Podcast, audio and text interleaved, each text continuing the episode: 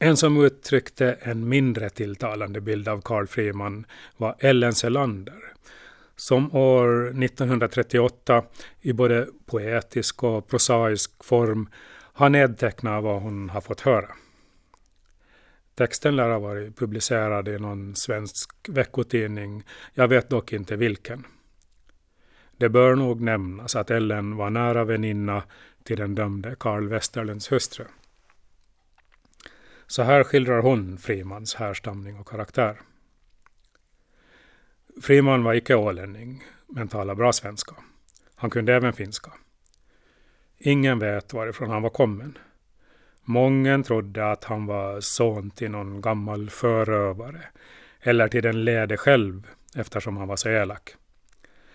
Han var en hänsynslös människa som hade många brott på sitt samvete.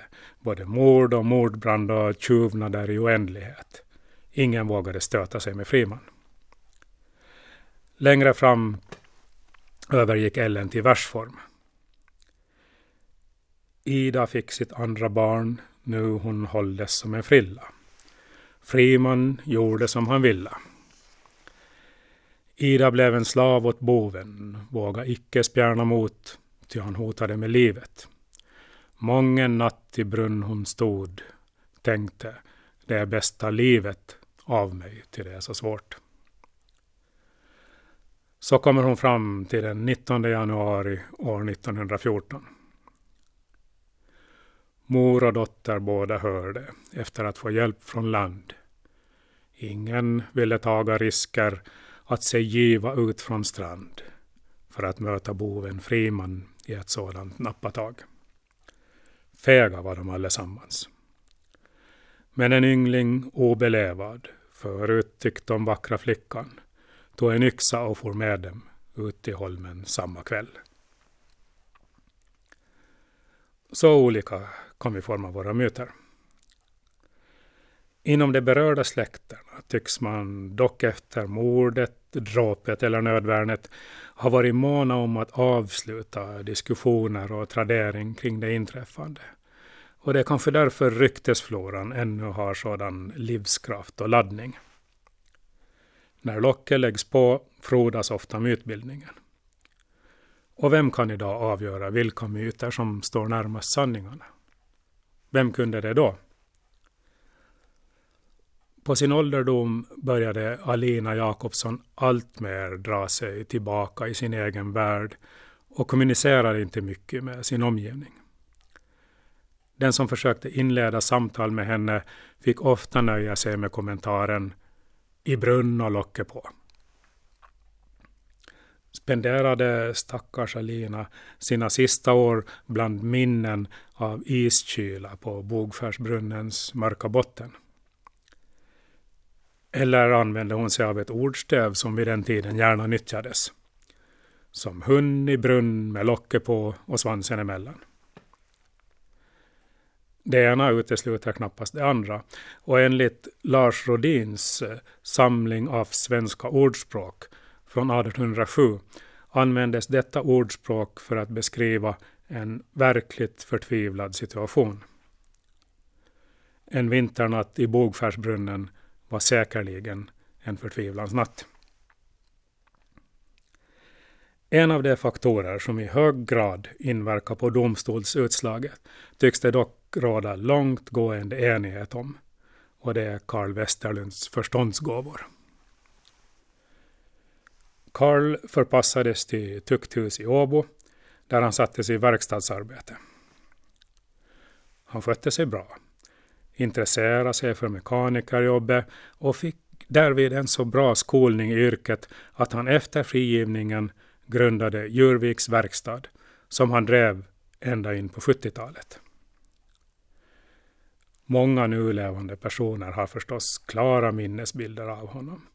Och själv minns jag Djurviks Kalle i verkstadsporten till den lilla byggnaden med förutsikt. Han var flitigt anlitad och hölls för en av Ålands skickligaste mekaniker. Särskilt när det vankades lite mera kreativa nykonstruktioner. Han låg före sin tid och konstruerade också själv avancerade verktyg som ännu inte fanns tillgängliga på marknaden. Många andra mekaniker har blivit upplärda av Jurvikskalle. Han skrev illa, men kunde med hemvävd matematik beräkna det mesta på baksidan av ett paket Klubb 77. En trevlig och kompetent kar med humor, men också med humör. Vid en hetsig diskussion lär han en gång ha yttrat Du vet vad jag har gjort och jag kan göra det igen. Beträffande den fråga där det råder full konsensus väljer jag att citera en man som faktiskt levde redan år 1914. Denne mångkunnige och bildade man ur bondeledet som många gånger pratat med Djurvikskalle svarar på min fråga om hurdan Karl Westerlund varit och huvudets vägnar. En originell person, idérik, skicklig, intelligent. Jag berättade om läkarintyget som hade klassat Westerlund som i psykiskt avseende undermålig och icke vid förståndets fulla bruk. Vem var det som skötte försvaret? frågade mannen. Och när jag berättade att det varit Karl Björkman funderade han en stund och sa Ja, Björkman var en riktig filur. Ingen jag har talat med har funnit skäl att bekräfta omdömet i doktor Gustav Winqvists intyg. En kvinna har berättat att det länge bekymrade Karl Friman att han inte fick någon son, trots avsevärda ansträngningar på många håll. Han hade därvid hjälp av en sällsam tjuskraft och lär gärna ha citerat ett stycke i Bibeln som enligt hans tolkning belade en man med tung skuldbörda i det fall han lämnade en trängtande kvinna utan bot. En bild av de övriga huvudpersonernas fortsatta livsöden finner vi i en artikel i tidskriften Sankt Olof 2000-2001.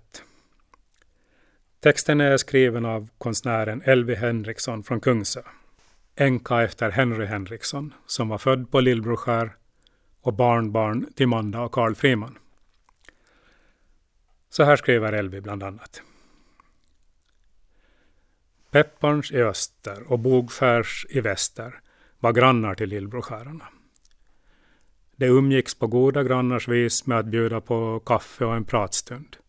Och behövdes det arbetshjälp var det bara att kalla på grannarna.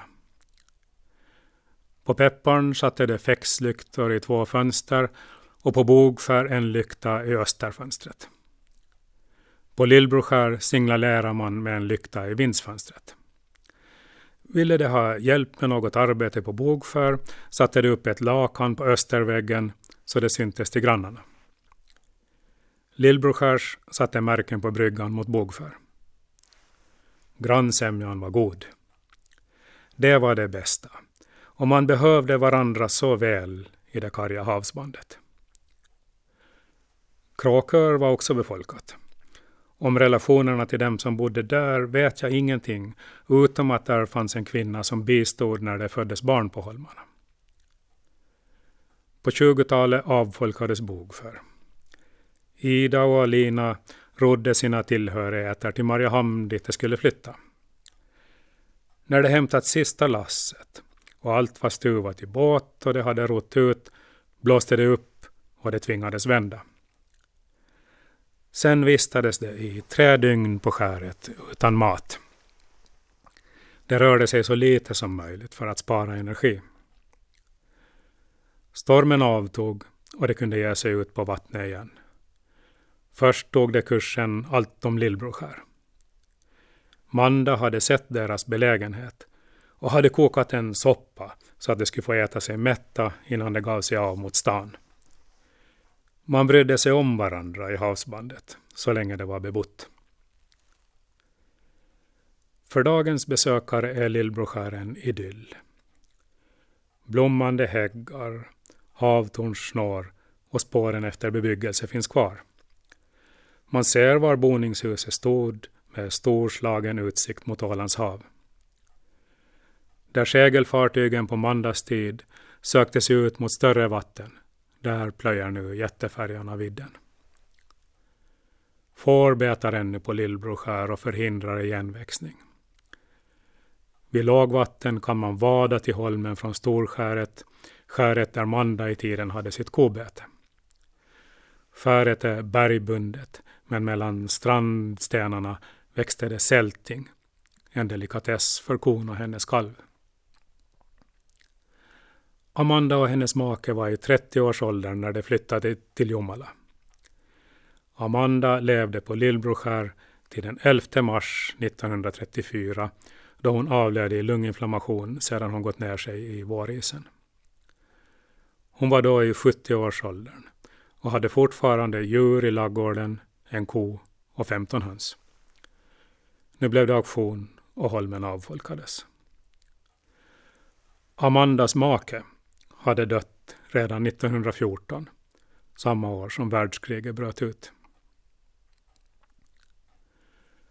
Manda, Ida och Alina kring soppgrytan på Lillbroskär, där de avslutar sin långa och skiftesrika epok som grannar, får bilda en vacker slutbild av en slitstark grannsämja.